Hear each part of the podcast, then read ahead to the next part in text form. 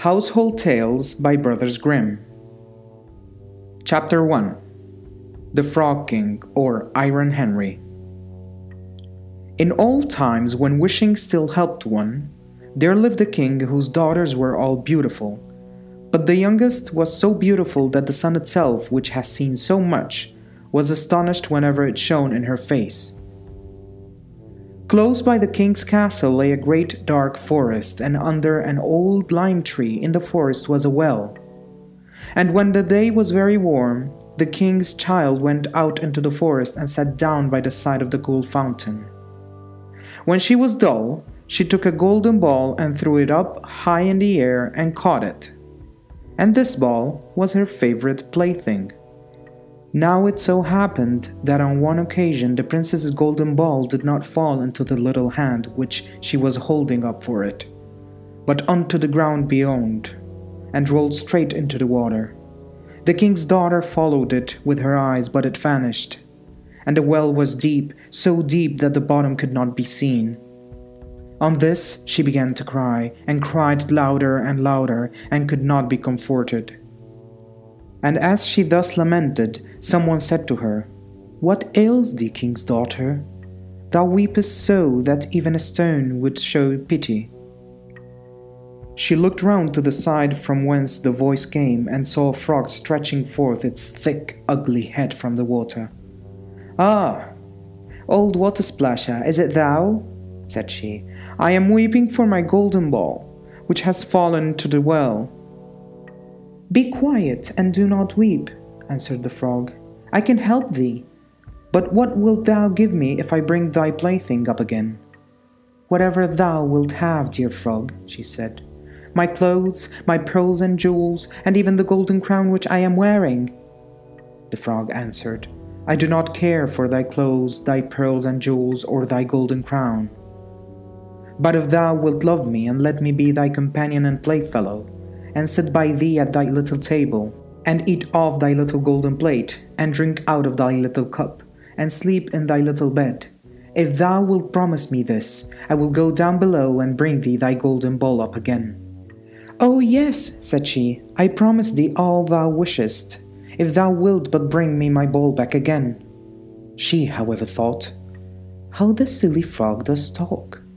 He lives in the water with the other frogs and croaks and can be no companion to any human being. But the frog, when he had received this promise, put his head into the water and sank down, and in a short while came swimming up again with the ball in his mouth and threw it on the grass. The king's daughter was delighted to see her pretty plaything once more, and picked it up and ran away with it. Wait, wait, said the frog. Take me with thee. I can't run as thou canst. But what did it avail him to scream his croak, croak after her as loudly as he could?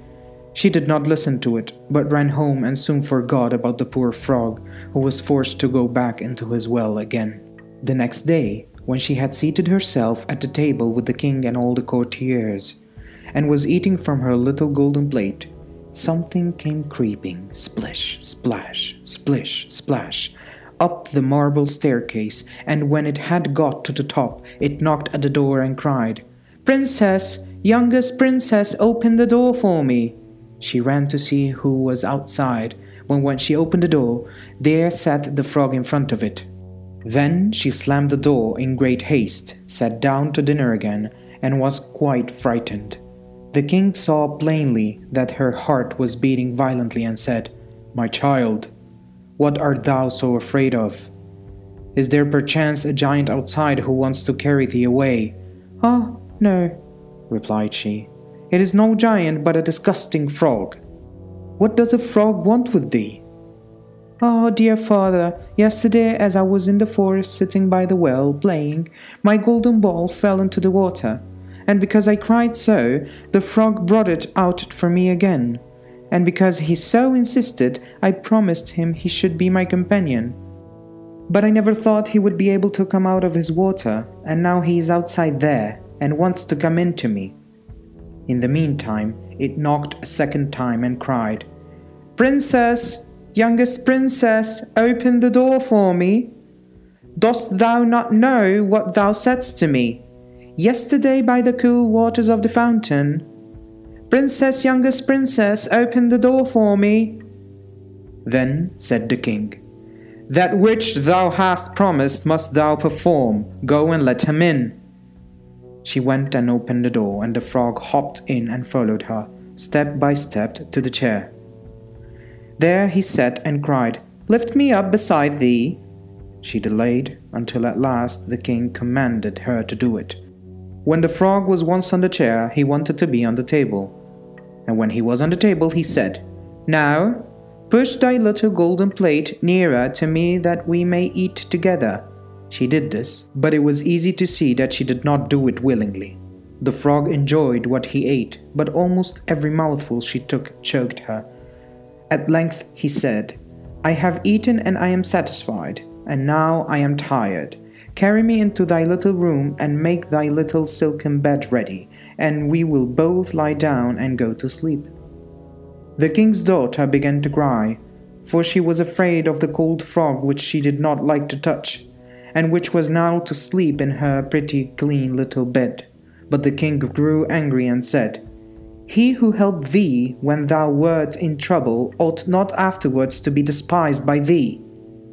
So she took hold of the frog with two fingers, carried him upstairs, and put him in a corner.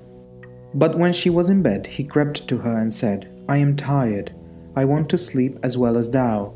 Lift me up, or I will tell thy father. Then she was terribly angry, and took him up and threw him with all her might against the wall. Now thou wilt be quiet, odious frog, said she. But when he fell down, he was no frog but a king's son with beautiful kind eyes. He, by her father's will, was now her dear companion and husband. Then he told her how he had been bewitched by a wicked witch, and how no one could have delivered him from the well but herself, and that tomorrow they would go together into his kingdom. Then they went to sleep, and next morning, when the sun awoke them, a carriage came driving up with eight white horses, which had white ostrich feathers on their heads, and were harnessed with golden chains and behind stood the young king's servant, Faithful Henry. Faithful Henry had been so unhappy when his master was changed into a frog that he had caused three iron bands to be laid round his heart, lest it should burst with grief and sadness. The carriage was to conduct the young king into his kingdom. Faithful Henry helped them both in and placed himself behind again, and was full of joy because of his deliverance. And when they had driven a part of the way, the king's son heard a cracking behind him, as if something had broken. So he turned round and cried, Henry, the carriage is breaking. No, master, it is not the carriage.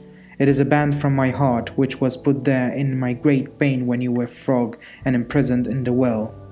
Again and once again while they were on their way, something cracked, and each time the king's son thought the carriage was breaking, but it was only the bands which were springing from the heart of faithful Henry because his master was set free and was happy.